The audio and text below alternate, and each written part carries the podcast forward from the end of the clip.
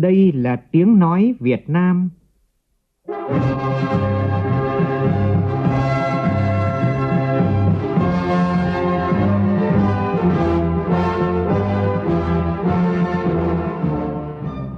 là tiếng nói Việt Nam, phát thanh từ Hà Nội, thủ đô nước Cộng hòa xã hội chủ nghĩa Việt Nam.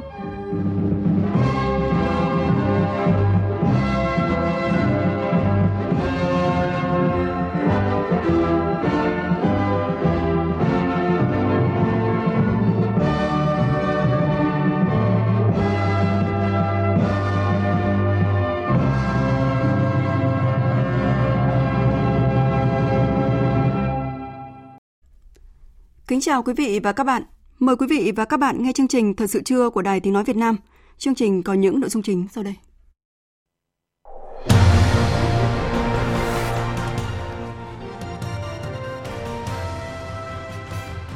Thủ tướng Nguyễn Xuân Phúc chủ trì cuộc họp về điều chỉnh quy hoạch chung thành phố Đà Nẵng đến năm 2030, tầm nhìn đến năm 2045. Từ hôm nay bắt đầu tổng điều tra kinh tế trên phạm vi cả nước, hoạt động nhằm có được bức tranh kinh tế tổng thể của cả nước, xác định những tiềm năng, lợi thế, nhận diện những rào cản, thách thức và đưa ra những quyết định phù hợp để phát triển kinh tế nhanh, bền vững. Hải Dương sẽ bắt đầu gỡ bỏ lệnh phong tỏa đối với thành phố Chí Linh và huyện Cẩm Giàng từ ngày 3 tháng 3 này. Vụ việc bé gái 3 tuổi rơi từ tầng 13 tòa nhà 60B Nguyễn Huy Tưởng, phường Thanh Xuân Trung, quận Thanh Xuân, thành phố Hà Nội một lần nữa cho thấy vấn đề về sự an toàn từ các lan can tòa nhà chung cư cao tầng. Trong phần tin thế giới, trong khi Mỹ tiếp tục đề nghị mở rộng các cuộc đàm phán hạt nhân, Iran vẫn cương quyết yêu cầu Mỹ cần dỡ bỏ tất cả các biện pháp trừng phạt đơn phương nhằm vào nước này. Lễ trao giải quả cầu vàng 2021 diễn ra đồng thời tại hai điểm cầu New York và California của Mỹ. Nomadland là bộ phim giành giải thưởng phim xuất sắc.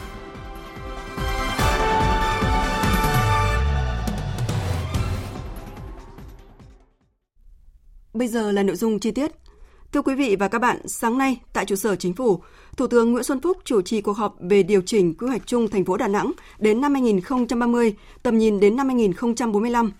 Thủ tướng Nguyễn Xuân Phúc lưu ý cấp ủy, chính quyền thành phố phải chống lại lợi ích nhóm trong điều chỉnh quy hoạch, nhất là quy hoạch chi tiết, phải rút kinh nghiệm sâu sắc về những vấn đề trong thời gian qua. Đặc biệt là quy hoạch phải hướng về người dân, phục vụ phát triển đất nước địa phương để Đà Nẵng thực sự là một thành phố đang sống, hiện đại và thông minh. Phóng viên Vũ Dũng phản ánh. Đồ án quy hoạch chung thành phố Đà Nẵng đến năm 2030, tầm nhìn đến năm 2050 đã được Thủ tướng Chính phủ phê duyệt năm 2013. Sau 7 năm thực hiện đồ án, thành phố Đà Nẵng đã có bước phát triển nhanh chóng. Tuy nhiên, để thực hiện nghị quyết số 43 ngày 24 tháng 1 năm 2019 của Bộ Chính trị về xây dựng và phát triển thành phố Đà Nẵng đến năm 2030, tầm nhìn đến năm 2045 và để đáp ứng nhu cầu phát triển, Thủ tướng Chính phủ đã đồng ý để thành phố điều chỉnh đồ án quy hoạch chung. Đây là cuộc họp lấy ý kiến cuối cùng trước khi hoàn thiện trình Thủ tướng Nguyễn Xuân Phúc ký ban hành. Theo báo cáo của thành phố Đà Nẵng về nội dung quy hoạch, đối với bán đảo Sơn Trà, kế thừa các dự án đã được phê duyệt theo quy hoạch năm 2013, trên thực tế đã phát triển có đủ cơ sở pháp luật. Do đó không quy hoạch phát triển mới các dự án. Quy mô diện tích quy hoạch các dự án giảm xuống. Tương tự với Bà Nà, điều chỉnh quy hoạch chung đến năm 2020 không quy hoạch phát triển mới mở rộng các dự án.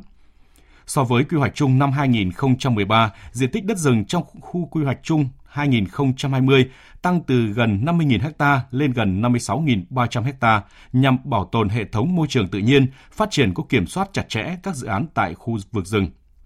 Báo cáo tại cuộc họp, lãnh đạo thành phố Đà Nẵng cho biết, thành phố đã thuê công ty chuyên nghiệp của Singapore để tư vấn cho đồ án điều chỉnh quy hoạch chung, phát triển thành phố theo hướng hiện đại, xanh, sinh thái, đáp ứng theo yêu cầu nghị quyết 43 của Bộ Chính trị thành phố đã tổ chức nhiều hội thảo, cuộc họp lấy ý kiến của các cơ quan chuyên môn và của cả người dân doanh nghiệp. Tại cuộc họp, lãnh đạo các bộ ngành đánh giá cao chất lượng đồ án và cũng góp ý với thành phố về việc cần lưu ý đến các vấn đề như phát triển du lịch bền vững, khai thác phát triển đô thị ngầm, các biện pháp ứng phó và thích ứng biến đổi khí hậu, có sự kế thừa sự phát triển các đô thị, bảo tồn các giá trị văn hóa, phát triển khu vực nông thôn. Kết luận của họp, Thủ tướng Nguyễn Xuân Phúc đồng ý giao Bộ Xây dựng hoàn thiện các kết luận thẩm định đồ án, trình Thủ tướng đồ án trước ngày 15 tháng 3 tới để xem xét ký ban hành. Thủ tướng lưu ý thành phố Đà Nẵng cần lưu ý vấn đề nước thải của thành phố, không để ảnh hưởng đến môi trường biển, lưu ý biến đổi khí hậu với các biện pháp đi kèm. Đồ án cũng cần làm rõ quan hệ của Đà Nẵng với Quảng Nam, Thừa Thiên Huế trong quá trình phát triển, làm rõ vị thế quốc phòng an ninh của thành phố, nhất là với những điểm cao của thành phố như Bà Nà, Sơn Trà. Các vị thấy vừa rồi, Đà Nẵng là một, Quảng Nam là hai, Khánh Hòa là ba, là ba tỉnh, ba, ba cái thành phố và tăng trưởng âm nặng nhất. Đây các ông chỉ đi mỗi phát triển dịch vụ và chưa chú trọng công nghiệp, mà nhất là công nghiệp công nghệ cao ở thành phố Đà Nẵng này. Du lịch rất tốt, rất quan tâm, đúng tầm và thứ hai nữa là cũng thế mạnh. Nhưng mà nếu phát triển du lịch không, Đà Nẵng khó có thể phát triển với quy mô lớn. Cho nên tôi vừa tôi quan ngay anh Quảng trên các đồng chí ở đây là như trước ở đây là công ty đã có chủ trương là thu hút các dự án công nghệ vào Đà Nẵng hoặc là công nghiệp công nghệ vào Đà Nẵng giảm thiểu tác hại môi trường nhưng mà đồng thời phát triển bền vững có tầm cỡ chứ không phải mỗi sự biến động chúng ta là âm nữa thì làm sao trong kinh tế và vấn đề thứ ba là văn hóa Đà Nẵng như thế nào như đã thông tin, bắt đầu từ hôm nay, Tổng cục Thống kê Bộ Kế hoạch và Đầu tư chính thức tiến hành tổng điều tra kinh tế trên phạm vi cả nước. Dự kiến kết quả sơ bộ sẽ được công bố vào tháng 12 năm nay và công bố kết quả chính thức vào quý 2 năm 2022. Đây là hoạt động quan trọng giúp Đảng, Nhà nước, từng ngành nghề và doanh nghiệp có được bức tranh kinh tế tổng thể của cả nước, xác định được những tiềm năng, lợi thế cần phải khai thác, nhận diện được những rào cản, thách thức phải vượt qua. Và quan trọng là đưa ra những quyết định phù hợp để phát triển kinh tế nhanh, bền vững. Phóng viên Thu Trang thông tin. Tổng điều tra kinh tế năm 2021 là một trong ba cuộc tổng điều tra quan trọng do ngành thống kê thực hiện. Cho đến nay, tất cả các công đoạn chuẩn bị cho cuộc tổng điều tra đã hoàn thành. Tổng cục Thống kê đã triển khai thí điểm tại 4 tỉnh thành phố gồm Hà Nội, Hải Phòng, Phú Yên, Tiền Giang và từ ngày 1 tháng 3 sẽ tiến hành trên quy mô cả nước. Ông Nguyễn Trung Tiến, Phó Tổng cục trưởng Tổng cục Thống kê, Tổ trưởng Tổ thường trực Tổng điều tra Kinh tế Trung ương nêu cụ thể mục đích và ý nghĩa của cuộc tổng điều tra lần này. Cuộc tổng điều tra kinh tế năm 2021 nhằm đạt được ba cái mục đích chính. Đó là đánh giá cái sự phát triển về cơ sở, quy mô lao động của các cơ sở kinh tế, đánh giá về hiệu quả hoạt động sản xuất kinh doanh cũng như tình hình ứng dụng công nghệ thông tin của các cơ sở kinh tế về đánh giá về cơ cấu về số lượng à, cơ sở cũng như lao động của các cơ sở kinh tế của từng địa phương của từng ngành kinh tế của từng cái hình thức sở hữu à, đáp ứng cái yêu cầu quản lý của đảng nhà nước và các bộ ngành địa phương. Thứ hai kết quả tổng điều tra kinh tế năm 2021 dùng để tính toán các cái chỉ tiêu à, thống kê chính thức như chỉ tiêu tổng sản phẩm trong nước GDP, tổng sản phẩm trên địa bàn tỉnh, thành phố trực thuộc trung ương GRDP và các chỉ tiêu trong hệ thống chỉ tiêu thống kê quốc gia. Thứ ba à, đó là cập nhật và xây dựng à, cơ sở dữ liệu để chuyển đổi năm cốc năm 2020 phục vụ cho việc tính toán các chỉ tiêu thống kê về kinh tế xã hội rồi à, lập cái dạng mẫu cơ sở kinh tế để tổ chức điều tra mẫu của ngành thống kê cũng như các bộ ngành trung ương cho cái thời kỳ 2021 2026. Kết quả cuộc điều tra giúp Đảng và Nhà nước có được bức tranh kinh tế tổng thể của cả nước, nắm bắt được thực trạng của nền kinh tế nói chung và của từng ngành, từng địa phương, để từ đó định vị được từng ngành, từng địa phương đang ở đâu trong quá trình phát triển, xác định những tiềm năng lợi thế cần phải khai thác, nhận diện được những rào cản, thách thức phải vượt qua và quan trọng nhất là đưa ra những quyết sách chỉ đạo điều hành phù hợp để phát triển nền kinh tế nhanh và bền vững. Sự vào cuộc đầy trách nhiệm của mọi thành phần kinh tế sẽ phản ánh hiệu quả thiết thực tối ưu của cuộc tổng điều tra quan trọng này. Về vấn đề thu hút đầu tư, theo Tổng cục Thống kê, tổng vốn đầu tư nước ngoài vào Việt Nam trong 2 tháng đầu năm đạt 5 tỷ 460 triệu đô la Mỹ, tuy giảm 15,6% so với cùng kỳ năm ngoái, nhưng đây là những kết quả rất đáng ghi nhận trong bối cảnh nền kinh tế gặp nhiều bất lợi do dịch COVID-19 gây ra. Tại một số địa phương, thu hút đầu tư nước ngoài cũng đạt nhiều kết quả tích cực. Trong đó, Quảng Bình đã thu hút được những nhà đầu tư lớn với các khách sạn, khu nghỉ dưỡng, sân gôn khá phong phú. Tỉnh Quảng Bình xác định đẩy mạnh cải cách hành chính, cải thiện nâng cao môi trường đầu tư kinh doanh và hỗ trợ doanh nghiệp để thực sự là điểm đến tiềm năng, an toàn và khác biệt, thu hút thêm nhiều nhà đầu tư trong và ngoài nước. Phản ánh của phóng viên Thanh Hiếu tại miền Trung. Ngay đầu năm 2021, Công ty cổ phần điện gió BNT đã triển khai dự án đầu tư xây dựng cùng trang trại điện gió giai đoạn 1 công suất 210 MW với tổng nguồn vốn 7.000 tỷ đồng. Tập đoàn Điện lực Việt Nam cũng đang khẩn trương chuẩn bị triển khai hai nhà máy nhiệt điện Quảng Trạch 1 và Quảng Trạch 2. Đây là một trong những công trình trọng điểm nhận được sự quan tâm của lãnh đạo các bộ ngành trung ương và của tỉnh Quảng Bình, tạo khí thế và động lực mới cho tỉnh. Ông Hoàng Văn Tăng, Tổng Giám đốc Tập đoàn Đầu tư Xây dựng DIC cho biết, đầu năm nay, Tập đoàn DIC đã nhận biên bản ghi nhớ hợp tác đầu tư từ tỉnh Quảng Bình cho hai dự án bất động sản là dự án khu nghỉ dưỡng và khu sân golf quốc tế DIC Quảng Bình. Thì phải nói rằng là Quảng Bình là một trong điểm sáng để các nhà đầu tư về đây đầu tư. Bởi vì Quảng Bình có thể kết nối ở với các tỉnh thành một cách rất là thuận tiện. Vì vậy theo tôi đánh giá Quảng Bình là một trong những địa phương mà có thể là tiềm năng đầu tư rất lớn cho các doanh nghiệp như công tôi và các doanh nghiệp khác trên cả nước. Những năm qua, tỉnh Quảng Bình huy động các nguồn lực từng bước hoàn thiện cơ sở hạ tầng các khu kinh tế và khu công nghiệp để thu hút nhà đầu tư đến làm ăn, Hệ thống các khu kinh tế, khu công nghiệp của Quảng Bình có vị trí địa lý thuận lợi, thích ứng với môi trường hợp tác cạnh tranh, vừa phù hợp và gắn kết chặt chẽ với hành lang kinh tế Đông Tây, vừa đảm bảo liên kết hợp tác với các khu kinh tế khác trong khu vực. Bên cạnh đó, tỉnh Quảng Bình có tiềm năng phát triển du lịch rất lớn với di sản thiên nhiên thế giới vườn quốc gia Phong Nha Kẻ Bàng có hơn 1.000 hang động lớn nhỏ, có các sản phẩm du lịch khám phá, du lịch mạo hiểm hết sức độc đáo. Bà Võ Thị Phương Anh, Phó Tổng Giám đốc Tập đoàn Trường Thịnh cho biết. Sự hỗ trợ của tỉnh tạo được một cái quy hoạch du lịch rất là tốt, rút kinh nghiệm từ những địa phương khác cũng như là đã tạo được một môi trường đầu tư an toàn và khác biệt thì tôi hy vọng cùng với sự đầu tư của các nhà đầu tư khắp cả nước với sự uy tín và sự vững mạnh thì Quảng Bình sẽ là một top đầu du lịch của cả nước.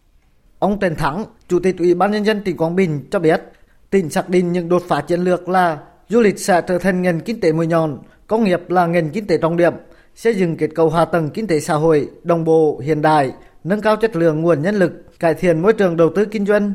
Lãnh đạo tỉnh Quảng Bình sẽ đồng hành tạo môi trường an toàn, thuận lợi tối đa cho các nhà đầu tư. Tỉnh Quảng Bình đã tích cực cải cách thủ tục hành chính, tháo gỡ khó khăn, vướng mắc cho doanh nghiệp, nhà đầu tư, ban hành các chính sách ưu đãi, giải pháp hỗ trợ cho nhà đầu tư, xây dựng một môi trường đầu tư kinh doanh bình đẳng, thông thoáng, minh bạch để mời gọi thu hút các nhà đầu tư có năng lực đến đầu tư tại Quảng Bình. Đầu năm 2021, tỉnh Quảng Bình đã phê duyệt danh mục dự án kêu gọi đầu tư với 62 dự án thuộc các lĩnh vực nông nghiệp, công nghiệp, năng lượng, thương mại, du lịch, phát triển kết cấu hạ tầng. Tỉnh đã trao giấy chứng nhận đăng ký đầu tư, ký biên bản ghi nhớ hợp tác đầu tư cho 37 dự án với tổng vốn đăng ký hơn 141.000 tỷ đồng.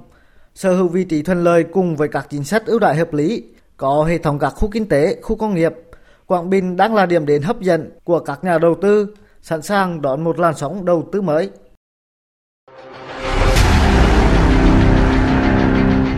Đẩy lùi Covid-19, bảo vệ mình là bảo vệ cộng đồng.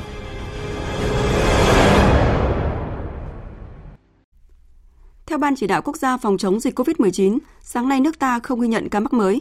Tuy vậy, chiều qua đã ghi nhận 12 ca mắc COVID-19 ở Hải Dương, hầu hết là các ca F1 trong khu cách ly phong tỏa. 10 tỉnh, thành phố đã qua 16 ngày không ghi nhận trường hợp mắc mới trong cộng đồng, gồm Hòa Bình, Điện Biên, Hà Giang, Bình Dương, Hưng Yên, Bắc Giang, Gia Lai, Bắc Ninh, Quảng Ninh và thành phố Hồ Chí Minh. Thông tin từ Ban chỉ đạo cũng cho biết, ca nghi mắc COVID-19 tại Bạc Liêu đã có kết quả xét nghiệm khẳng định âm tính với virus SARS-CoV-2.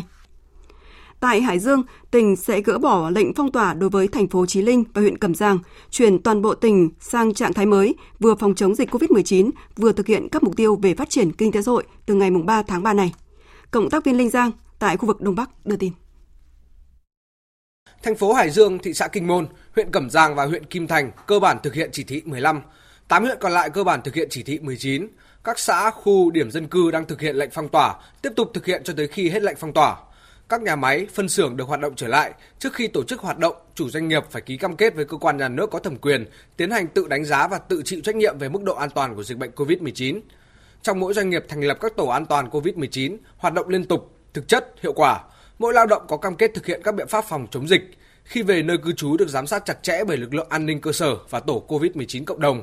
Các nhà trẻ, cơ sở mầm non tiếp tục chưa tổ chức hoạt động. Các cấp học từ tiểu học trở lên tiếp tục tổ chức học trực tuyến trước mắt đến ngày 17 tháng 3 hoạt động vận chuyển hành khách công cộng liên tỉnh, nội tỉnh được hoạt động trở lại gắn với các biện pháp đảm bảo an toàn phòng chống dịch theo hướng dẫn của Bộ Giao thông Vận tải.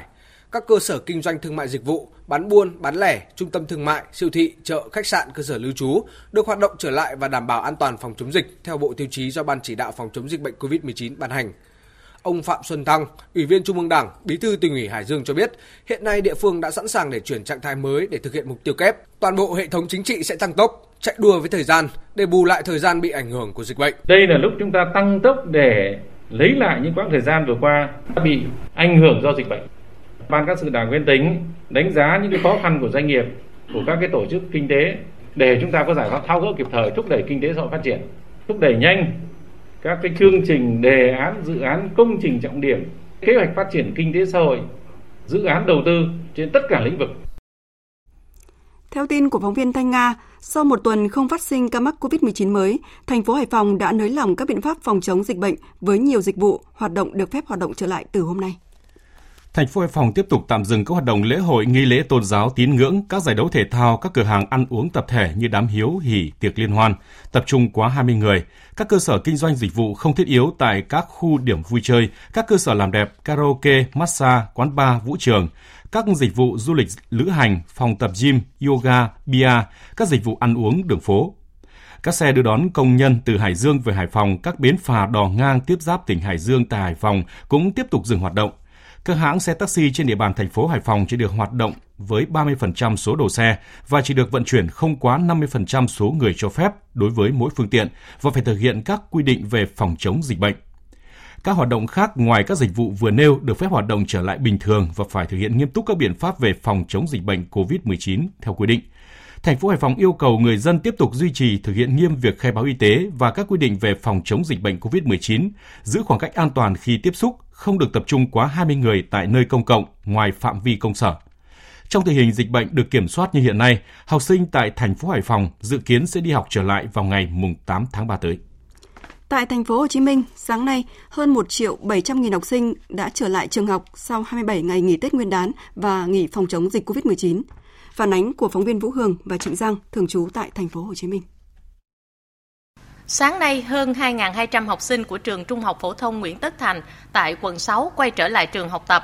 Trước đó, ngoài việc yêu cầu tất cả học sinh gửi mã tờ khai báo y tế, thì nhà trường cũng tiến hành phun khử khuẩn tất cả các phòng học trước khi đón học sinh đến trường. Thầy Trần Quang Vũ, Phó Hiệu trưởng nhà trường cho biết, còn riêng sáng nay vô học sinh trình cái mã tờ khai y tế, ở cổng mình phân là 16 cái cái cái lối đi vào. Một lối đi riêng cho thầy cô và 16 lối đi cho học sinh ở cổng. Thì khi học sinh vào cổng thì phải trình ra được cái mã tờ khai sức khỏe để kiểm tra. Nếu như mà các em còn có mã trong rồi, còn nếu mà chưa khai nữa thì mình sẽ đưa ra một cái khu vực riêng để ờ, cho các em khai. Tại trường tiểu học Nguyễn Bỉnh Khiêm, quận 1, ngay từ sớm, thầy cô giáo đã có mặt tại cổng trường để nhắc nhở học sinh đeo khẩu trang, đo thân nhiệt, thực hiện sát khuẩn tay trước khi vào trường.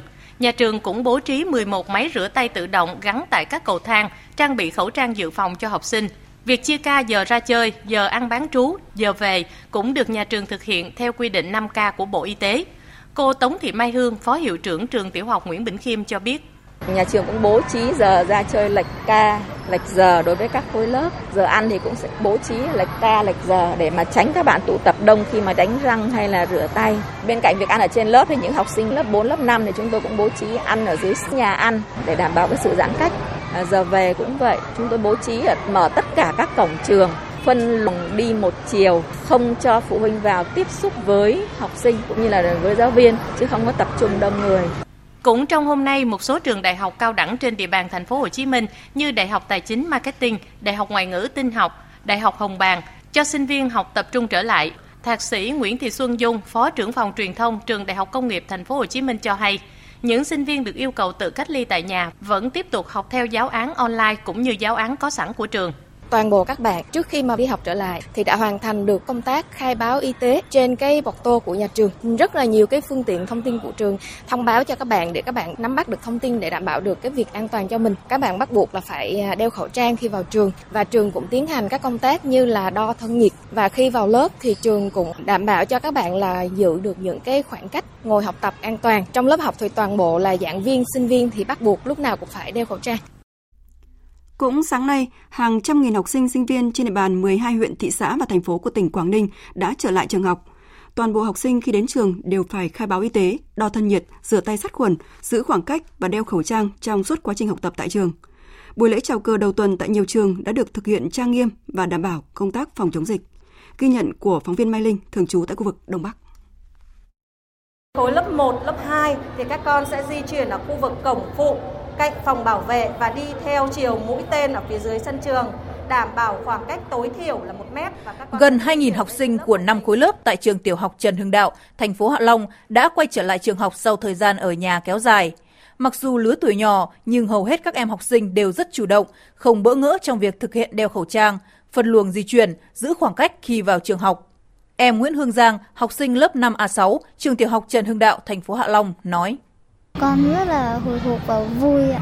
Bởi vì kỳ nghỉ Tết thì lâu quá. À, ba mẹ con dặn là chúng ta phải nghiêm túc ờ, đeo khẩu trang khi đến trường và luôn luôn giữ khoảng cách an toàn với các bạn và ta phải luôn rửa tay sát khuẩn và một khi mà mình cảm thấy bị uh, ho, sốt, khó thở, có những triệu chứng xấu thì chúng ta phải báo ngay cho cô giáo chủ nhiệm.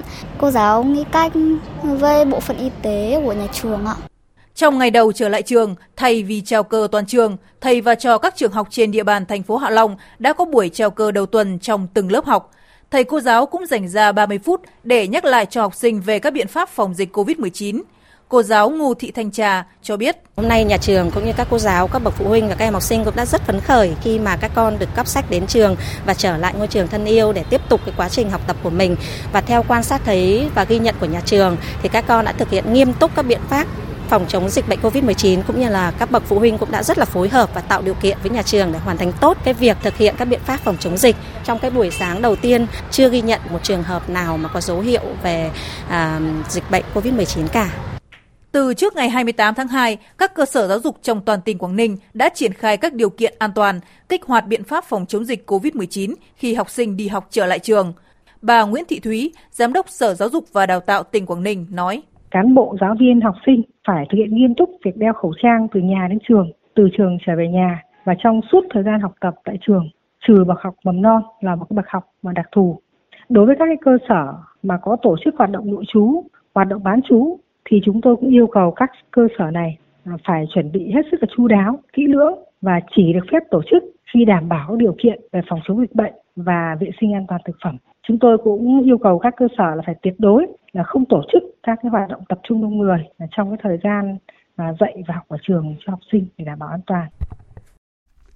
Về việc bé gái 3 tuổi rơi từ tầng 13 tòa nhà 60B Nguyễn Huy Tưởng, phường Thanh Xuân Trung, quận Thanh Xuân, thành phố Hà Nội đã được một người lái xe tải nhanh nhẹn đỡ được và bé gái đã thoát chết thần kỳ. Hiện sức khỏe của cháu bé đã tạm thời ổn định. Phóng viên Văn Hải thông tin.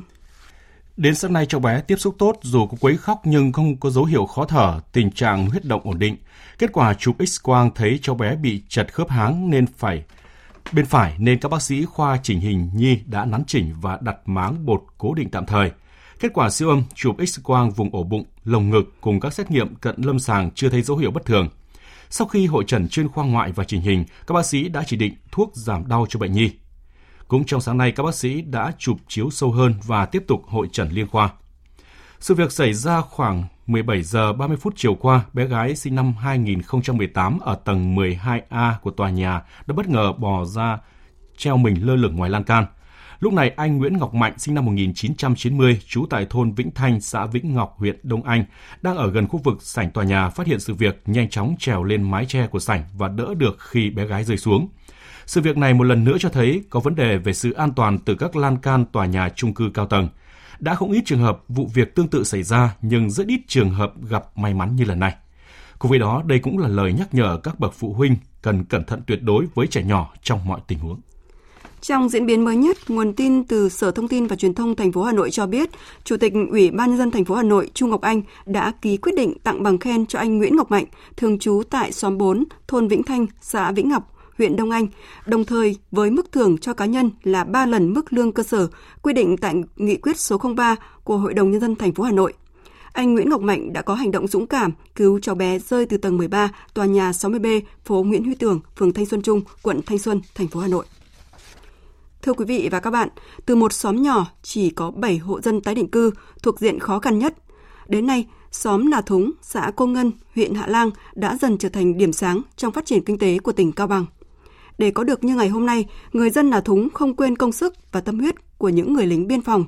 Nhân ngày truyền thống bộ đội biên phòng và ngày biên phòng toàn dân mùng 3 tháng 3, phóng viên công luận thường trú tại khu vực Đông Bắc có bài viết về tình quân dân ở Nà Thúng, Hạ Lang. Mời quý vị và các bạn cùng nghe. Dối dãi này là làm cỏ gốc cây là được rồi. Xong là gặp mưa xuân cái là ta vun ngay. Sau ca trực chốt, Thiếu tá Tống Văn Thành và cán bộ chiến sĩ kiếp trực không về nghỉ ngơi mà ghé vào thăm gia đình anh Đàm Văn Lập cùng chăm sóc vườn cam để cây kịp phục hồi sau vụ thu hoạch. Hơn 5 năm trước, kinh tế gia đình anh Lập chỉ trông vào ruộng ngô và chăn nuôi lợn gà. Vất vả quanh năm nhưng cũng chỉ đủ ăn. Với sự động viên, hướng dẫn của cán bộ biên phòng, anh Lập đã mạnh dạn thử nghiệm trồng hơn một hecta cam. Vừa làm, vừa mày mò học hỏi, nên thời gian đầu, vườn cam phát triển không đều, khiến anh nản lòng. Đó cũng là khi các chiến sĩ biên phòng thường xuyên có mặt ở vườn cam, cùng anh tìm hiểu nguyên nhân khiến cây chậm lớn, cùng tìm cách diệt sâu bệnh, chăm bón, tỉa cảnh. Không phụ công sức con người, vườn cam của gia đình anh Lập dần cứng cáp, cho lứa thu hoạch đầu mang lại lợi nhuận hơn 50 triệu đồng. Bộ đội biên phòng cũng hướng dẫn cách nuôi thêm trâu bò vỗ béo, nên kinh tế gia đình anh dần khá giả, dựng được nhà xây kiên cố. Không khổ như ngày xưa, bây giờ đi lại nó dễ rồi. Nhà nào cũng à, có một cái xe máy đi lại, đi chở nó cũng đỡ rồi. Bộ đội biên phòng giúp đỡ bà con, động viên bà con tinh thần cố gắng chăm chăm chỉ làm ăn, bảo vệ cho bà con làm ăn, cứ yên tâm làm ăn thôi. Để anh em biên phòng giúp hết mình cũng không được. Mình phải khắc tạo điều kiện khắc phục bản thân của mình, ra sức để mà làm. Xóm tái định cư Nà Thúng nằm nép mình dưới chân dãy Sa Cốc Nhừ, nơi có mốc biên giới số 933. Hơn 20 năm trước, Nà Thúng chỉ là một xóm bỏ hoang sau chiến tranh, lác đác vài nương rẫy cùng những vạt cỏ dại um tùm. Giáp biên, đi lại khó khăn, không có ruộng cây lúa, an ninh bất ổn, nên khi đó ít người muốn trụ lại nơi này. Với quyết tâm bám đất, bám làng và lập nghiệp nơi mình đã sinh ra, khi nhà nước có chính sách hỗ trợ người dân tái định cư, một số hộ dân vốn là cư dân cũ của Nà Thúng đã mạnh dạn vận động anh em họ hàng trở về dựng nhà, vỡ đất canh tác.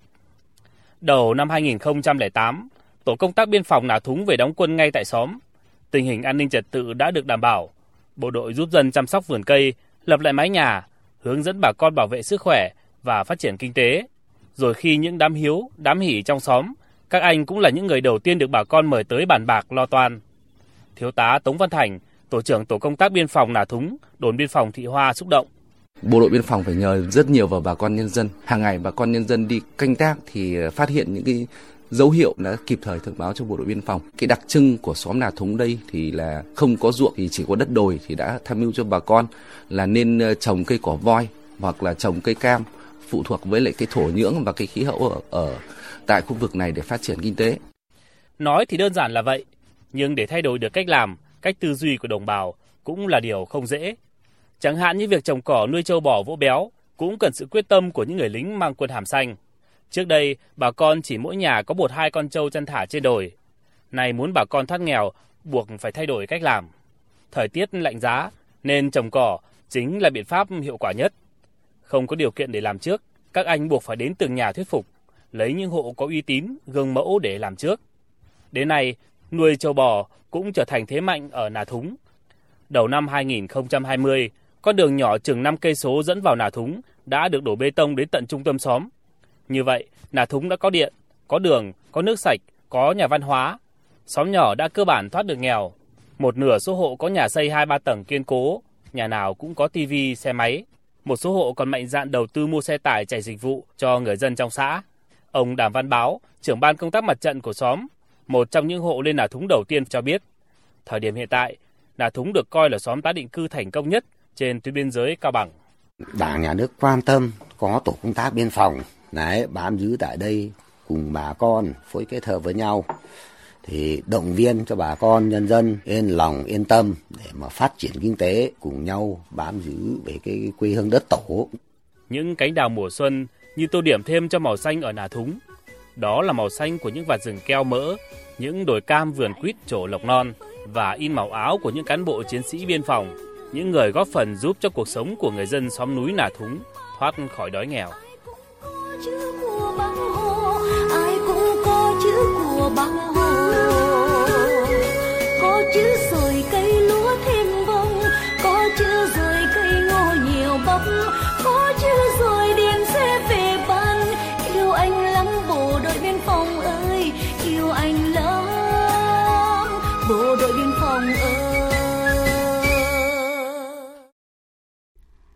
và các bạn đang nghe chương trình Thật sự trưa của Đài Tiếng Nói Việt Nam.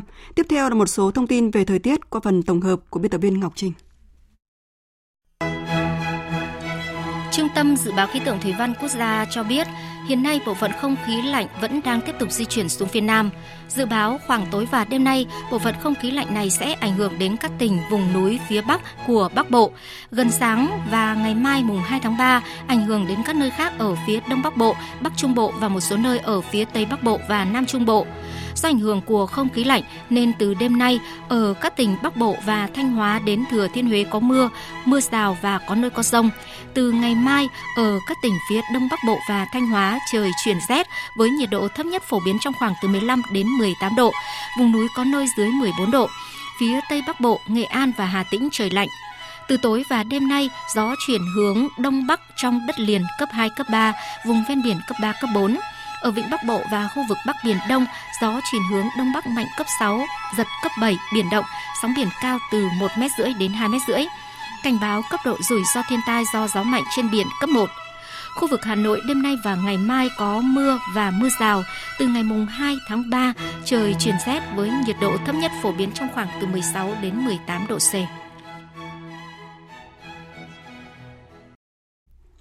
Mở đầu phần tin thế giới là những diễn biến mới liên quan đến quan hệ giữa Mỹ và Iran.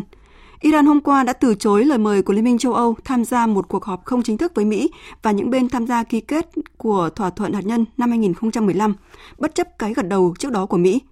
Quyết định được xem là nhằm phản ứng trước một loạt công kích cả bằng tuyên bố và hành động của chính quyền Tổng thống Joe Biden nhằm vào các lực lượng được Iran hậu thuẫn tại Syria và Yemen. Biên tập viên Thu Hoài tổng hợp thông tin. Trong một thông báo trên Twitter, người phát ngôn Bộ Ngoại giao Iran Saeed Khatibzadeh cho biết, sau khi cân nhắc những động thái và tuyên bố vừa qua của Mỹ và ba cường quốc châu Âu, Iran nhận thấy bây giờ chưa phải lúc thích hợp cho một cuộc gặp không chính thức giữa các bên. Chính quyền Tổng thống Joe Biden dù tuyên bố lấy làm thất vọng, nhưng vẫn mong muốn đạt được mục tiêu cùng trở lại tuân thủ thỏa thuận với Iran. Người phát ngôn Bộ Ngoại giao Mỹ Ned Price trước đó khẳng định cách hiệu quả nhất để đảm bảo Iran không sở hữu vũ khí hạt nhân là thông qua ngoại giao. Sự kiên nhẫn của Mỹ không phải là không có giới hạn, nhưng chúng tôi tin tưởng và cũng như Tổng thống đã nhiều lần nói rõ, Mỹ và bản thân ông ấy cảm thấy rằng cách hiệu quả nhất để đảm bảo Iran không bao giờ có được vũ khí hạt nhân là thông qua ngoại giao. Đó là những gì chúng tôi đang làm. Quyết định của Iran từ chối lời mời của châu Âu đưa ra sau cuộc không kích hồi giữa tuần qua của Mỹ nhằm vào các tay súng được Iran hậu thuẫn tại Syria. Tổng thống Joe Biden nói động thái quân sự đầu tiên dưới thời của ông gửi thông điệp cảnh báo Iran sẽ phải hứng chịu hậu quả nếu tiếp tục ủng hộ các nhóm phiến quân chống Mỹ. Mới đây nhất ngày hôm qua, Bộ Ngoại giao Mỹ cũng lên án cuộc tấn công của các tay súng được cho là do Iran hậu thuẫn tại Yemen nhằm vào Ả Rập Xê Út, cho rằng động thái này làm suy yếu triển vọng hòa bình. Tới nay dù đều thể hiện thái độ sẵn sàng đối thoại, nhưng Mỹ và Iran lại không thể chấp nhận việc phải trở thành bên chủ động hòa giải. Trong khi Iran coi việc Mỹ dỡ bỏ hoặc nới lỏng các lệnh trừng phạt như một điều kiện tiên quyết, thì Mỹ cũng tuyên bố sẽ chỉ trở lại đàm phán chừng nào Iran khôi phục hoàn toàn việc tuân thủ thỏa thuận. Người phát ngôn Bộ Ngoại giao Iran Saeed Khatibzadeh cho biết. Chúng tôi đã nói rõ cách thức mà Mỹ có thể thực hiện để trở lại con đường đúng đắn. Trước tiên là họ phải khẳng định cam kết với kế hoạch hành động chung toàn diện để trở lại văn kiện này. Sau đó, họ phải hành động một cách hiệu quả, tức là phải loại bỏ những rào cản, trong đó có các lệnh trừng phạt để có thể bắt đầu đàm phán. Liên quan đến tình hình chính trị tại Myanmar, Cố vấn an ninh quốc gia Mỹ Jake Sullivan cho biết giới chức nước này đang làm việc để tiến hành áp đặt thêm các biện pháp trừng phạt đối với Myanmar sau khi số người biểu tình thương vong tại nước này gia tăng. Theo ông Sullivan, Mỹ sẽ phối hợp với các nước đồng minh và đối tác trong khu vực để buộc những người gây ra bạo lực tại quốc gia Đông Nam Á này phải chịu trách nhiệm. Bộ Ngoại giao Indonesia cũng bày tỏ quan ngại trước tình trạng bạo lực gây thương vong trong các cuộc biểu tình tại Myanmar. Phóng viên Hương Trà, thường trú tại Indonesia, đưa tin. Trong tuyên bố chính thức được đưa ra, Bộ Ngoại giao Indonesia đã kêu gọi lực lượng an ninh Myanmar kiềm chế, không sử dụng bạo lực để tránh gây thêm thương vong và làm xấu đi tình hình tại Myanmar. Bộ Ngoại giao Indonesia cũng gửi lời chia buồn sâu sắc tới các nạn nhân và gia đình. Tuyên bố của Indonesia được đưa ra trong bối cảnh có ít nhất 18 người đã thiệt mạng trong cuộc biểu tình ngày 28 tháng 2 khi cảnh sát nổ súng và sử dụng các biện pháp khác như lựu đạn và hơi cay để giải tán đám đông. Trước đó, Indonesia nhiều lần khẳng định quan điểm của nước này về tình hình Myanmar, trong đó yêu cầu tất cả các bên kiềm chế, không dùng bạo lực, tôn trọng các nguyên tắc trong hiến trương ASEAN và ưu tiên phúc lợi của người dân. Ngoại trưởng Indonesia bà Retno Marsudi đã thực hiện các chuyến thăm đến Brunei, quốc gia chủ tịch ASEAN, Singapore và Thái Lan trong khuôn khổ ngoại giao con thoi để tìm kiếm ý kiến đóng góp và giải pháp cho Myanmar. Nữ Ngoại trưởng Indonesia cho biết bà đã thiết lập liên lạc với tất cả các bên của Myanmar, cả quân đội và chính quyền để bàn bạc chuyên sâu về vấn đề này. Indonesia cũng là quốc gia đề xuất và thúc đẩy cuộc họp đặc biệt trong ASEAN về vấn đề Myanmar. Thưa quý vị và các bạn, lễ trao giải quả cầu vàng danh giá lần thứ 78 diễn ra sáng nay từ hai điểm cầu New York và California của Mỹ. Hoạt động mở màn cho mùa trao giải hàng năm ở kinh đô điện ảnh Hollywood đã khép lại với tác phẩm Nomadland, kể về số phận người Mỹ thời suy thoái kinh tế. Biên tập viên Phạm Hà tổng hợp thông tin. Lễ trao giải quả cầu vàng diễn ra với nhiều điều đặc biệt, không thảm đỏ nghệ sĩ trao giải trực tuyến. Đây cũng là lần đầu tiên lễ trao giải được làm trực tiếp đồng thời tại hai địa điểm ở hội trường Rainbow Room ở New York và khách sạn Beverly Hilton tại California. Một số nghệ sĩ giới thiệu kết quả xuất hiện trực tiếp tại buổi lễ, song những người được đề cử tham dự buổi lễ trực tuyến bất chấp sự kiện diễn ra tại hai nơi và theo hình thức bán trực tuyến. Nhưng với sự dẫn dắt của bộ đôi danh hài kỳ cựu Tina Fey và Army Poehler khiến cho lễ trao giải không vì thế mà bớt sôi động. Và hàng loạt các giải thưởng danh giá lần lượt được sướng tên. Norman của nữ đạo diễn gốc Trung Quốc Chloe Zhao đã được vinh danh giải thưởng cao quý phim xuất sắc thể loại chính kịch của quả cầu vàng lần thứ 78. Trong phim, diễn viên từng hai lần đoạt giải Oscar Frances McDormand vào vai người phụ nữ lái xe tải đi dọc miền Tây nước Mỹ sau khi quê nhà cô suy sụp vì khủng hoảng kinh tế. Chuyến đi phản ánh những hình ảnh chân thực gai góc về nước Mỹ thời kỳ khó khăn. Trước đó, nữ đạo diễn Chloe Zhao cũng đã giành giải đạo diễn xuất sắc cho Normanland. The Crown series phim về Hoàng gia Anh thống trị mảng truyền hình chính kịch năm nay cũng thắng với 4 giải lớn, nam chính, nữ chính và phim truyền hình hay nhất, nữ phụ hay nhất. Mùa thứ tư tiếp tục thu hút sự quan tâm lớn của khán giả khi có nhiều tình tiết về cuộc đời của công nương Diana từ khi bước chân vào Hoàng gia Anh. Nữ diễn viên chính xuất sắc Emma Green thủ vai nữ công nương Diana quá cố đã khóc khi thắng giải quả cầu vàng đầu tiên. Um, Cảm ơn mọi người rất nhiều. Cảm ơn ekip và dàn diễn viên tuyệt vời đã giúp tôi có giải thưởng danh giá này. Để vào vai công nương Diana, tôi đã phải nỗ lực rất nhiều. Cảm ơn công nương Diana. Bà đã dạy tôi lòng trắc ẩn và sự đồng cảm. Không ngoài dự đoán của giới phê bình, bom tấn Soul của Disney thắng giải phim hoạt hình hay nhất năm, cũng như nhạc phim hay nhất. Biên kịch huyền thoại Norman Lear nhận giải Carol Burnett, vinh danh những cá nhân có công hiến cho ngành truyền hình Mỹ. Xúc động khi nhận được giải thưởng, ông Norman Lear chia sẻ. Ở tuổi gần 99, tôi có thể nói với các bạn rằng tôi không sống một mình. Tôi không cười một mình và như các bạn biết, tôi đang ở đây trong niềm hạnh phúc to lớn này. Trong sự nghiệp của mình, tôi đã làm việc với nhiều người tham dự lễ trao giải trực tuyến hôm nay. Xin cảm ơn các bạn và giải thưởng này mang lại niềm vui, hạnh phúc, sự bất ngờ đối với tôi. Xin cảm ơn. Lễ trao giải quả cầu vàng 2021 khép lại thành công, mở màn cho mùa trao giải hàng năm ở kinh đô điện ảnh Hollywood sau một năm, ngành giải trí thế giới gần như đóng băng do đại dịch COVID-19. Với những nỗ lực của ban tổ chức, lễ trao giải phim lớn nhất thế giới vẫn diễn ra, mang lại những hy vọng về một cuộc sống bình thường mới sắp diễn ra sau đại dịch. Thời sự VOV, nhanh, tin cậy, hấp dẫn. Thưa quý vị và các bạn, dư luận vẫn chưa quên hình ảnh các trận bão tuyết cùng nhiệt độ thấp kỷ lục đã khiến hàng triệu người dân ở bang Texas của Mỹ bị mất điện, mất nước trong nhiều ngày hồi cuối tháng 2 vừa qua. Hàng chục người đã thiệt mạng trong bóng tối và giá rét. Đã hơn tôi 2 tuần trôi qua, nhưng những thiệt hại khủng khiếp dường như vẫn còn ám ảnh người dân.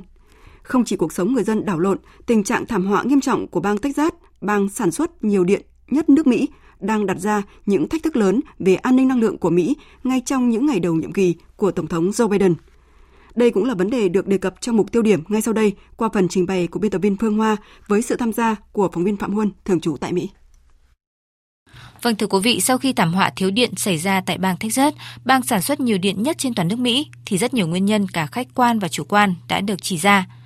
Bây giờ thì từ nước Mỹ, anh Phạm Huân, thường trú Đài Tiếng Nói Việt Nam đang theo dõi sát vụ việc, sẽ giúp quý vị có cách nhìn nhiều chiều về vấn đề này. À, xin chào anh Phạm Huân ạ. Thưa anh, trước hết thì anh có thể cho biết là giới chuyên gia Mỹ lý giải như thế nào về cú sốc thiếu điện lịch sử tại bang Texas trong đợt bão tuyết kỷ lục vừa qua thưa anh ạ? Vâng, xin chào biên tập viên Phương Hoa và quý vị thính giả. Trong cái đợt bão mùa đông vừa qua thì ở bang Texas đã bị thiệt hại nặng nề và cái nguyên nhân chủ yếu đó là do mất điện trên diện rộng và kéo dài trong vài ngày. Cái nguyên nhân mất điện ở Texas được cho là vì à, cả điều kiện thời tiết cực đoan lẫn à, cơ sở hạ tầng không được xây dựng đủ tốt để à, chuẩn bị ứng phó với những cái tình huống khẩn cấp như hiện tại. Cùng với đó thì nhu cầu sử dụng điện cũng tăng vọt vì người dân đều muốn sưởi ấm khi nhiệt độ giảm quá sâu. Hội đồng chịu trách nhiệm điện lưới bang Texas cũng bị chỉ trích vì không có quy định rõ ràng về việc cung cấp điện trong các trường hợp thời tiết cực đoan. Khác với các cái tiểu bang khác thì mạng lưới điện của Texas độc lập với hai mạng lưới điện còn lại của nước Mỹ là lưới điện miền Tây và lưới điện miền Đông. Điều này đồng nghĩa là Texas khó có thể mua điện từ các bang khác để à, đối phó với cái cuộc khủng hoảng hiện tại. Theo giải thích của cơ quan điều hành lưới điện Texas thì à, việc bang này phát triển mạng lưới điện độc lập xuất phát từ cái đạo luật điện lực liên bang năm 1935. Mặc dù Texas rất đa dạng về nguồn cung điện và là tiểu bang sản xuất điện nhiều nhất nước Mỹ, mùa đông là cái mùa mà phần lớn các cơ sở sản xuất điện khí, điện than, điện gió của bang này giảm sản lượng sản xuất. Chưa kể là Texas vốn được biết đến với những cái đợt nắng nóng khắc nghiệt thì không có kinh nghiệm đối phó với thời tiết giá lạnh. Ngoài ra thì mùa đông là cái khoảng thời gian các nhà máy điện thường tranh thủ thời điểm cái nhu cầu dùng điện không quá cao cũng như là khan hiếm các nguồn năng lượng từ gió và mặt trời để bảo trì máy móc. À, vâng như vậy các nguyên nhân cũng đã được chỉ ra và đích thân tổng thống Joe Biden đã phải có chuyến thăm và trao đổi với giới chức bang để khắc phục các hậu quả. À, vậy thưa anh ạ, tình hình hiện nay tại bang Texas đã được khắc phục đến đâu và theo hướng nào rồi thưa anh ạ? Vâng, nhiệt độ tại Texas thì đã trở lại bình thường và giới chức địa phương ngày 26 tháng 2 cho biết rằng là cái hệ thống điện đã trở lại bình thường ở Texas lần đầu tiên kể từ khi cơn bão mùa đông khiến hơn 4 triệu người ở bang này mất điện.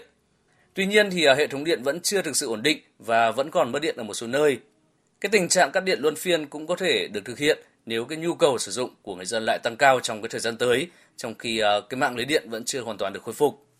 Điện được khôi phục cũng có nghĩa là cái hệ thống sưởi cũng đã hoạt động trở lại.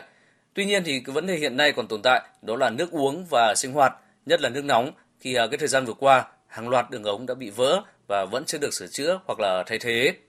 Hiện vẫn còn khoảng 190.000 gia đình và doanh nghiệp không có nước sử dụng ở Texas Mặc dù là cái con số này đã giảm rất nhiều từ à, 3 triệu mấy ngày trước đó. Hiện nay, à, cơ quan quản lý tình trạng khẩn cấp liên bang đã triển khai nhiều nhóm cứu trợ và phân phát cho người dân Texas các cái đồ dùng thiết yếu, bao gồm là nhiên liệu, nước và chăn. Vâng, cảm ơn anh Phạm Huân vì những thông tin vừa rồi. Thưa quý vị, một vấn đề nữa đó là những tranh cãi xung quanh việc nên sử dụng các loại năng lượng nào đặt trong các tình huống thời tiết cực đoan khắc nghiệt bất ngờ như thế này. Các cuộc tranh luận và đổ lỗi cho nhau đã nổ ra giữa những người ủng hộ việc dùng nhiên liệu hóa thạch và những người ủng hộ việc phát triển các dự án năng lượng tái tạo.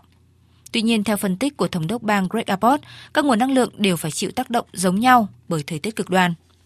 The fact is, power generation from Thực tế thì à, việc sản xuất điện từ tất cả các nguồn năng lượng đều phải chịu tác động mạnh mẽ do thời tiết khắc nghiệt của mùa đông, bao gồm cả khí đốt tự nhiên, than đá cũng như là gió và mặt trời.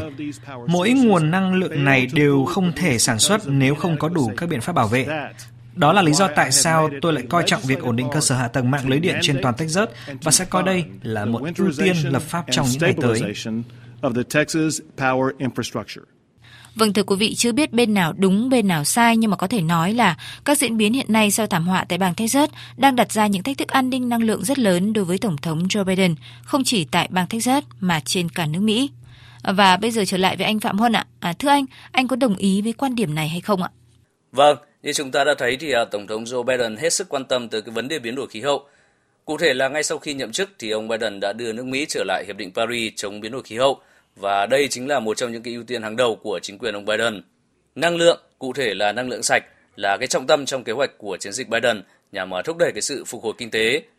Chiến dịch của ông Biden đã vạch ra một cái kế hoạch táo bạo với tên gọi là cuộc cách mạng năng lượng sạch dựa trên thỏa thuận mới xanh làm à, khuôn khổ.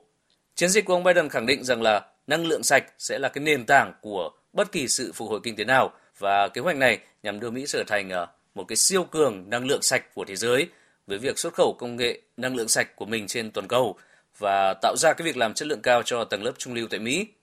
Ông Biden từng à, tuyên bố sẽ đưa lượng khí thải dòng của Mỹ xuống không vào năm 2050, bao gồm bằng cách đưa lượng khí thải dòng từ ngành công nghiệp điện xuống không vào năm 2035. Quan điểm của ông Biden cho rằng là biến đổi khí hậu là một cái mối đe dọa hiện hữu đối với hành tinh và việc chuyển đổi từ nhiên liệu hóa thạch có thể là một cái cơ hội kinh tế nếu Mỹ tiến đủ nhanh để trở thành một uh, cái nước đi đầu trong công nghệ năng lượng sạch. Tuy nhiên, với những gì vừa diễn ra tại bang Texas, một trong những bang sản xuất và sử dụng năng lượng sạch nhiều nhất tại Mỹ, thì ờ, chính quyền ông Biden sẽ cần phải có những cái điều chỉnh nhất định trong ờ, kế hoạch của mình để vừa tiếp tục thúc đẩy phát triển năng lượng tái tạo trong khi vẫn có thể đảm bảo cái nguồn cung trước những cái rủi ro như là thời tiết cực đoan. Vâng, cảm ơn anh về những thông tin vừa rồi. Thưa quý vị, rất có thể những thách thức tại bang Texas sẽ tạo ra những cú hích để chính quyền Tổng thống Joe Biden triển khai các chiến dịch đầy tham vọng về năng lượng như anh Phạm Huân vừa mới thông tin. À, tuy nhiên, trong bối cảnh biến đổi khí hậu ngày càng diễn biến phức tạp và khó lường, các chiến lược dài hơi cần thực hiện song song với các kế hoạch ngắn hạn. À, ví dụ như là việc quy hoạch lưới điện cần tích hợp khoa học khí hậu tiên tiến và công tác dự báo trước các hiện tượng cực đoan hay là việc hòa lưới điện của Texas với các bang lân cận để có thể kết nối, hỗ trợ lẫn nhau trong tình huống khẩn cấp. À, đây có lẽ là mô hình cần nhân rộng trước khi mà các bang có đủ điều kiện tài chính để đại tu toàn bộ cơ sở mạng lưới điện của địa phương, cũng như hướng đến mục tiêu thúc đẩy năng lượng tái tạo của Tổng thống Joe Biden. Tiếp theo như thường lệ sẽ là trang tin đầu tư tài chính và chuyên mục thể thao. Trang tin đầu tư tài chính. Thưa quý vị và các bạn, trong phiên giao dịch sáng nay, công ty vàng bạc đá quý Sài Gòn niêm yết giá vàng SJC tại thị trường Hà Nội mua vào ở mức 55 triệu 900 nghìn đồng một lượng, bán ra 56 triệu 320 nghìn đồng một lượng. Thương hiệu vàng dòng Thăng Long được công ty Bảo Tín Minh Châu niêm yết mua vào ở mức 53 triệu 560 000 đồng một lượng và bán ra ở mức 54 triệu 210 000 đồng một lượng. Còn trên thị trường ngoại tệ sáng nay, Ngân hàng Nhà nước công bố tỷ giá trung tâm ở mức 23.145 đồng đổi một đô la, tăng 15 đồng mỗi đô la so với mức niêm yết của cuối tuần trước. Thủ tướng Chính phủ đồng ý về nguyên tắc chọn thí điểm một số công trình dự án Hà Nội sẽ có những đại đô thị ở giá thấp trên tổng quy mô hơn 300 hectare theo đó, Thủ tướng Chính phủ xem xét quyết định và giao Bộ Xây dựng nghiên cứu kiến nghị của thành phố Hà Nội trong quá trình ra soát sửa đổi bổ sung các quy định của pháp luật liên quan. Hiện nay thành phố Hà Nội đã giao các nhà đầu tư nghiên cứu lập quy hoạch chi tiết 5 khu đô thị nhà ở xã hội tập trung trên địa bàn với tổng diện tích khoảng 301,64 ha theo chỉ đạo của Thủ tướng Chính phủ. Bộ Tài chính mới đây ban hành thông tư 04-2021 quy định chi tiết một số điều của Nghị định 03-2021 về bảo hiểm bắt buộc trách nhiệm dân sự của chủ xe cơ giới. Thông tư này có hiệu lực kể từ ngày hôm nay ngày 1 tháng 3. Đáng chú ý là thông tư mới quy định mức trách nhiệm bảo hiểm đối với thiệt hại về sức khỏe, tính mạng do xe cơ giới gây ra là 150 triệu đồng cho một người trong một vụ tai nạn. Quy định hiện hành theo thông tư 22-2016 là 100 triệu đồng một người một vụ tai nạn. Trên thị trường chứng khoán, phiên giao dịch sáng nay, thị trường chứng khoán đã khởi sắc ngay từ đầu phiên. Nhiều cổ phiếu bứt phá đẩy VN Index tăng 9 điểm lên 1.178 điểm. Dòng tiền vẫn ồ ạt vào thị trường chứng khoán. Kết thúc phiên giao dịch sáng nay, VN Index đạt 1.178,82 điểm, HNX Index đạt 250,83 điểm. Thưa quý vị và các bạn, dòng tiền chảy mạnh cùng tâm lý lạc quan trở lại của nhà đầu tư đã giúp VN Index đảo chiều thành công ở phiên cuối tuần qua, nhưng nhiều ý kiến chuyên gia cho rằng chỉ báo VN Index sẽ rất quan trọng trong tuần giao dịch mới này. Phóng viên Đài Tiếng nói Việt Nam có cuộc trao đổi với chuyên gia chứng khoán Lê Ngọc Nam, giám đốc phân tích tư vấn đầu tư công ty chứng khoán Tân Việt Thưa ông, từ diễn biến giao dịch của thị trường trong tuần qua, với góc nhìn của chuyên gia chứng khoán thì theo ông điểm nhấn của thị trường tuần mới này có diễn biến thế nào ạ? Chúng ta thấy rằng là cơ bản thì thị trường vẫn đang duy trì cái nhịp à, tăng điểm và hiện tại thì chỉ số đang tiếp cận ngưỡng 1.200 điểm, tức là tiếp cận lại ngưỡng lịch sử vẫn thường nhắc đến khá là năm nay. Hiện tại VN Index đang tăng khoảng 12 điểm và đang giao dịch ở ngưỡng 1.180 điểm. Trong đó thì có đến 26 mã thuộc VN30 tăng điểm đã tăng khá là lan tỏa và nhóm cổ phiếu ngân hàng vẫn đang là nhóm chủ đạo dẫn dắt đa tăng của thị trường trong cả thời gian vừa qua. Tôi thấy rằng tuần này thị trường cũng đang có hiện tượng là tương đối là ổn định mà chỉ số vẫn đang giao dịch ở trong ngưỡng gần 1.200 điểm. Vâng, tuần qua thì hiện tượng nghẽn lệnh lại tiếp tục xuất hiện. Điều này nếu mà không sớm được giải quyết thì theo ông tình trạng nghẽn lệnh dẫn đến những thiệt hại như thế nào đối với thị trường, đối với nhà đầu tư? Chúng ta đã nhắc đến khá là nhiều liên quan đến việc nén lệnh giao dịch ở trên thị trường. Thì theo quan điểm của tôi cái việc này diễn ra lâu chắc chắn sẽ không có tác động tích cực đến tâm lý của nhà đầu tư. Vì uh, bất kỳ một yếu tố nào tác động đến các yếu tố cung cầu giá cả thì rõ ràng rằng là tâm lý của nhà đầu tư giao dịch sẽ khá là lo ngại. Khi chúng ta đặt lệnh mà chúng ta không biết được mức giá khớp hoặc là lệnh của mình được xử lý khi nào thì rõ ràng khá là lo ngại và tôi tin rằng là trong quãng thời gian ngắn sắp tới thì sở giao dịch thành phố Hồ Chí Minh cùng với ủy ban chứng khoán sẽ cố gắng giải quyết một cách kỹ thuật yên ổn cho vấn đề này một trong các giải pháp hiện tại là tiếp tục nâng lô và chuyển một số cái cổ giao dịch ở trên sàn thành phố Hồ Chí Minh sang sàn thành phố Hà Nội thì tôi nghĩ rằng chắc chắn là là một trong hai giải pháp này sẽ được triển khai gấp rút trong cái quãng thời gian tới để giảm bớt cái hiện tượng này. Thưa ông, thị trường thì đã ghi nhận sự phân hóa khá mạnh giữa các dòng cổ phiếu, nhưng mà cuối cùng thì dòng cổ phiếu ngân hàng này vẫn đóng vai trò trụ đỡ đối với thị trường trong tuần qua.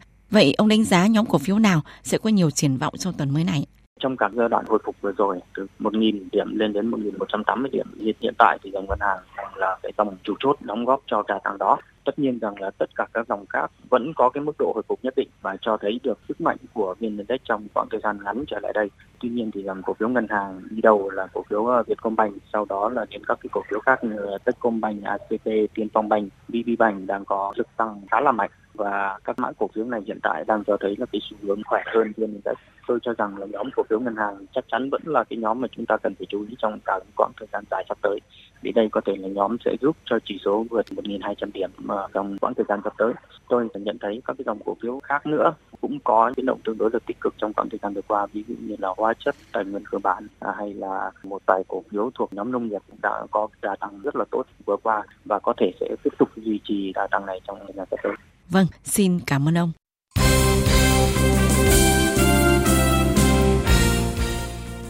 Thưa quý vị và các bạn, nhằm chuẩn bị cho V-League 2021 trở lại, chiều qua 28 tháng 2, câu lạc bộ Bình Dương và câu lạc bộ Thành phố Hồ Chí Minh đã đá trận giao hữu lượt về trên sân Tân Hiệp, huyện Hóc Môn, Thành phố Hồ Chí Minh.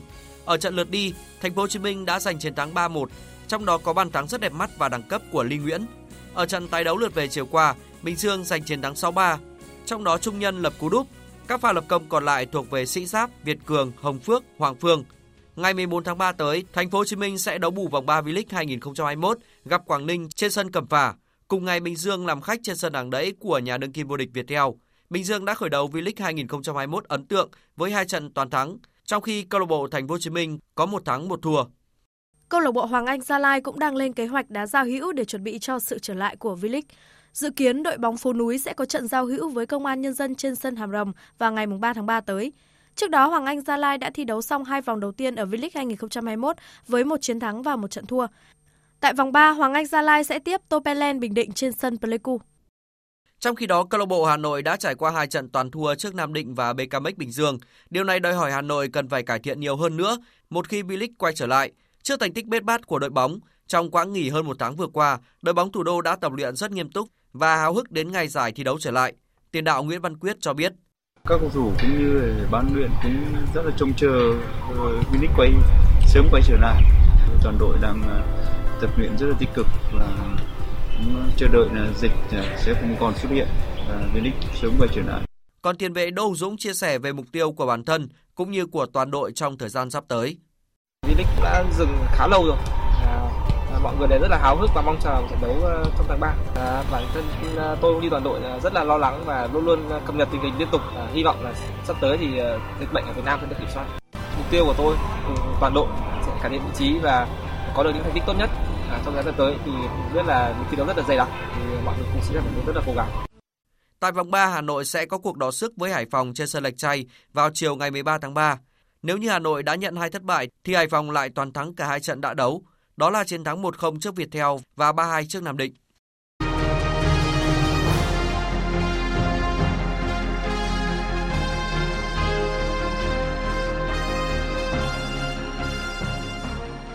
Đêm qua và dạng sáng nay ngày 1 tháng 3 tiếp tục diễn ra các trận đấu thuộc vòng 26 Premier League. Trong cuộc so tài tâm điểm, Chelsea và Manchester United cầm chân nhau trên sân Stamford Bridge. Đã có nhiều cơ hội được hai đội tạo ra nhưng không bên nào tận dụng được. Pha bóng đáng chú ý nhất trong hiệp 1 là tình huống Hudson Odoi bên phía Chelsea để bóng chạm tay trong vòng cấm ở phút thứ 16, nhưng trọng tài chính Stuart Atwell đã không cho Man United hưởng phạt đền dù đã tham khảo va. Như vậy, Man United vẫn chưa thắng bất kỳ đội nào trong nhóm 6 ông lớn ở Premier League mùa giải này. Trong khi đó, huấn luyện viên Thomas Tuchel cho rằng đó là một trận đấu với chất lượng cao giữa hai đội bóng mạnh. Nhìn chung, đó là một trận đấu đồng đều Chúng tôi đã chơi hiệp 2 mạnh mẽ, tạo ra nhiều cơ hội. Tôi cho rằng chúng tôi đã gần hơn với chiến thắng. Hai đội đã chơi một trận đấu hay và bất cứ chuyện gì cũng có thể xảy ra. Tôi hài lòng. Tôi có cảm giác chúng tôi xứng đáng giành chiến thắng nhưng đã thiếu may mắn và phải chấp nhận. So have the feeling we deserve to win, but um, United need a little bit of luck. So in the end, we accepted. Còn huấn luyện viên Solskjaer tỏ ra bức xúc khi Man United không được hưởng penalty ở tình huống gây tranh cãi trong hiệp 1. 100%. We've taken uh, penalty. That's when you look at it on the video, it's taken two points away from us. Trăm phần trăm, chúng tôi phải được hưởng một quả phạt đền. Khi xem trên video, bạn sẽ thấy tình huống đó đã lấy đi của chúng tôi hai điểm. Tôi không muốn nói nhiều về trọng tài bởi điều đó sẽ ảnh hưởng không tốt đến anh ta. Và cũng đã có vô số lời phản nàn về việc chúng tôi không được hưởng phạt đền. Nhưng không còn nghi ngờ gì nữa, chúng tôi phải được hưởng penalty. Nếu được hưởng penalty trong tình huống đó, chúng tôi có thể phá vỡ được thế bế tắc và giành chiến thắng 1-0. If you score on that breakaway four against two or whatever it was, or if you get that penalty and win 1-0. Ở cuộc so tài diễn ra trên sân King Power, chủ nhà Leicester City để thua ngược Arsenal 1-3. Kết quả này khiến Leicester dù vẫn đứng thứ 3 với 49 điểm, nhưng ngày càng cạn dần hy vọng đua vô địch bởi đã kém đội đầu bảng Man City tới 12 điểm. Trong khi cũng trên sân nhà, Tottenham thắng đậm Burnley 4-0. Hiện Tottenham có 39 điểm xếp thứ 8, còn Liverpool đánh bại chủ nhà Sheffield United 2-0 để được 43 điểm và đứng thứ 6.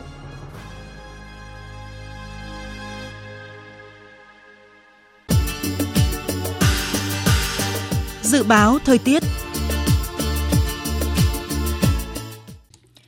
Bắc Bộ và khu vực Hà Nội nhiều mây có mưa nhỏ rải rác, đêm có mưa, mưa rào và có nơi có rông, gió Đông Nam cấp 2, cấp 3. Từ chiều tối và đêm nay gió chuyển hướng Đông Bắc cấp 2, cấp 3, vùng ven biển cấp 3, cấp 4, đêm trời rét, nhiệt độ từ 15 đến 24 độ. Các tỉnh từ Thanh Hóa đến Thừa Thiên Huế, chiều có mây, trời nắng, đêm nhiều mây có mưa, mưa rào và có nơi có rông, gió đông cấp 2, cấp 3. Từ đêm nay, gió chuyển hướng Bắc đến Tây Bắc cấp 2, cấp 3, phía Bắc đêm trời rét, nhiệt độ từ 17 đến 30 độ. Các tỉnh ven biển từ Đà Nẵng đến Bình Thuận có mây, chiều nắng, chiều tối và đêm có mưa rào và rông vài nơi, gió đông cấp 2, cấp 3, nhiệt độ từ 22 đến 31 độ. Tây Nguyên và Nam Bộ có mây, chiều nắng, miền Đông có nắng nóng, đêm không mưa, gió Đông Nam cấp 2, cấp 3, nhiệt độ từ 22 đến 35 độ. Dự báo thời tiết biển Vịnh Bắc Bộ, Vùng biển từ Quảng Trị đến Quảng Ngãi có mưa rào vài nơi, từ ngày mai có mưa rào rải rác và có nơi có rông ở ven bờ. Tầm nhìn xa trên 10 km, giảm xuống từ 4 đến 10 km trong mưa, gió Đông Nam cấp 3, cấp 4. Từ đêm nay chuyển gió Đông Bắc cấp 4. Vùng biển từ Bình Định đến Ninh Thuận, vùng biển từ Bình Thuận đến Cà Mau có mưa rào vài nơi, tầm nhìn xa trên 10 km, gió Đông đến Đông Bắc cấp 4. Vùng biển từ Cà Mau đến Kiên Giang không mưa, tầm nhìn xa trên 10 km, gió Đông cấp 3, cấp 4. Khu vực Biển Đông, khu vực quần đảo Hoàng Sa thuộc thành phố Đà Nẵng, Trường Sa tỉnh Khánh Hòa có mưa rào và rông vài nơi, tầm nhìn xa trên 10 km, gió Đông đến Đông Bắc cấp 3, cấp 4. Vịnh Thái Lan có mưa rào và rông vài nơi, tầm nhìn xa trên 10 km, gió nhẹ. Những thông tin thời tiết vừa rồi đã kết thúc chương trình Thời sự trưa của Đài Tiếng Nói Việt Nam. Chương trình do các biên tập viên Minh Châu, Duy Quyền, Đức Hưng và Thu Hòa thực hiện với sự tham gia của kỹ thuật viên Thùy Linh, chịu trách nhiệm nội dung Lê Hằng. Cảm ơn quý vị và các bạn đã quan tâm lắng nghe.